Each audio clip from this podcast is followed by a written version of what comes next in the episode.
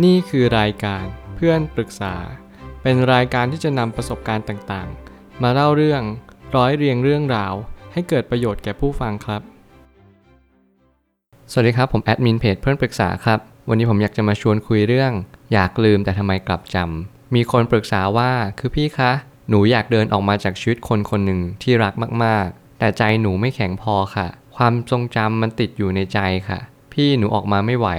พี่พอจะมีคำแนะนำไหมคะทำให้หนูเข้มแข็งมากขึ้น หรือทำให้หนูเดินออกมา โดยที่เสียใจน้อยที่สุดอะพี่ ผมอึ้งไปเลยแล้วผมรู้สึกว่า เฮ้ย การที่เราจะไม่เสียใจอะมันไม่มีทางหรอก เพราะว่าหลายคนน่ะจะต้องเดินออกมา จะต้องทำใจให้ได้ คุณอย่าไปรีบลืมสิ คุณยิ่งรีบลืมอะมันยิ่งกลับจำขึ้นมานะ หลายครั้งคุณต้องเข้าใจเสมอว่าปัญหาชีวิตไม่ใช่เป็นเรื่องของการที่อยากให้ลืม แต่เราจะต้องรู้และตระหนักรู้จริง ๆ ว่า เราลืมมันได้จริง ๆ หรือเปล่า หลายครั้งที่เราไม่สามารถลืมได้ เพราะว่า เฮ้ย ลืมลืมลืมลืมไปนั่งจำไปนั่งเร่งให้มันลืม ไปนั่งเพ่งมันอยู่ตรงจุดจุดเดียว คุณต้องเปลี่ยนวิถีทางโฟกัสตรงจุดอื่นเลย มีอะไรทำความหมายชีวิตตามหาตรงนั้นดีกว่า แล้วผมตั้งคำถามขึ้นมาว่า ถ้าเราเริ่มเปลี่ยนวิธีการรักตัวเอง มากกว่าให้รักอีกฝ่าย คุณจะพบคำตอบ เมื่อไหร่ก็ตามที่คุณรู้อย่างนี้แล้ว คุณจะรู้วิถีทางตัวเองว่า เฮ้ยเราหันกลับมารักตัวเอง เราย่อมรู้ว่านี่คือประสบการณ์ที่สำคัญ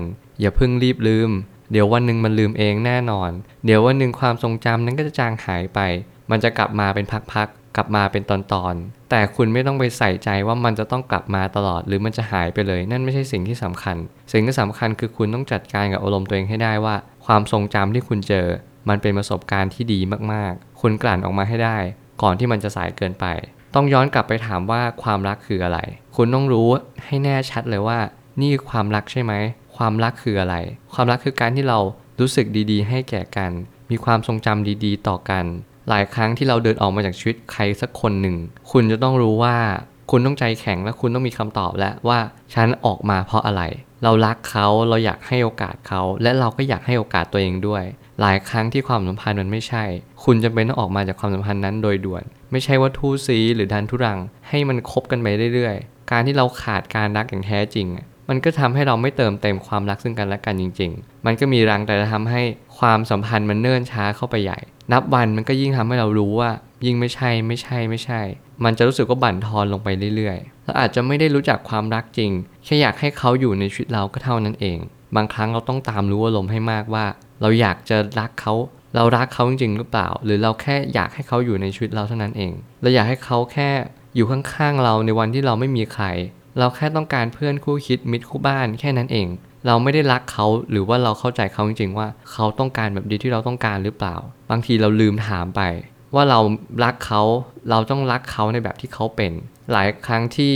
เราต้องรู้ว่าการที่เราเดินออกมาจากชีวิตใครสักคนหนึ่งอะไม่ใช่สิ่งที่ง่าย แต่คุณจะต้องรู้ชัดต้องตอบคำถามตัวเองให้ได้ และอย่าเพ่งให้มันลืม คุณจะต้องใช้เวลากับมัน นี่คือประสบการณ์ที่สำคัญ ค่อยๆเดินออกมา คุยกับเขาให้รู้เรื่องใจเย็นๆค่อยเป็นค่อยไป อย่าไปเพ่งว่าต้องลืมต้องลืม แต่ให้เปลี่ยนจุดโฟกัสอื่นแทน อย่างที่ผมบอกตั้งแต่แรกก็คือเราต้องเปลี่ยนไปหาความหมายของชีวิตแทน ว่าชีวิตเราเกิดมาเพื่ออะไรสำหรับผมแล้วผมใช้ทริคนี้ตอนที่ผมอยากที่จะลืมอะไรบางอย่าง เพราะว่าเมื่อไหร่ก็ตามที่เราอยากจะลืมมันไม่ลืมหรอก มันกลับจำแล้วมันรู้สึกว่าเฮ้ยทำไมเวลามันเดินช้าจังเลย เราอยากทำอะไรมันไม่โฟล์สักที มันไม่เป็นเหมือนเราในอดีตเลย เราก็ต้องรู้ชัดว่าอ๋อเพราะเรามีใครอีกคนหนึ่งเราอยากจะออกมาจากความสัมพันธ์เขาใช่ไหมล่ะ เราก็ต้องใช้ความคิดเยอะขึ้น เราออกมาเอง และเราก็ต้องอยากลืมเขาด้วยทำไมเราต้องบังคับตัวเองขนาดนั้น ผมเลยตั้งคำถามว่าเฮ้ยแล้วเราอยากทำอะไรในชีวิต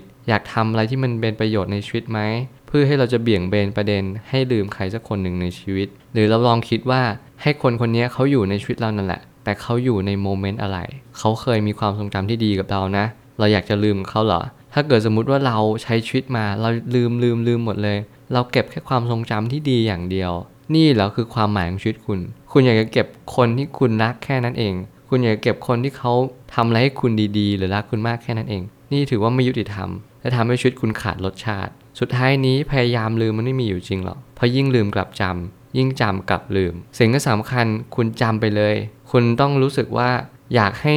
ชีวิตเนี่ย จดจำในเรื่องราวประสบการณ์ต่างๆ เพื่อกลั่นกรองมาให้เรามีประสบการณ์ที่ดียิ่งขึ้น คุณจำเป็นต้องกลั่นกรองจากประสบการณ์เท่านั้น จึงจะมีประสบการณ์ การตระหนักรู้และตกผลึกมันก็มาจากตรงนี้เนี่ยแหละ อย่าพยายามที่ไปเพ่งมัน ใช้ความทรงจำดื่มด่ำกับมันให้มาก จงมีชีวิตที่อยู่กับปัจจุบันเถอะ ผมเชื่อว่าทุกปัญหาย่อมมีทางออกเสมอ ขอบคุณครับ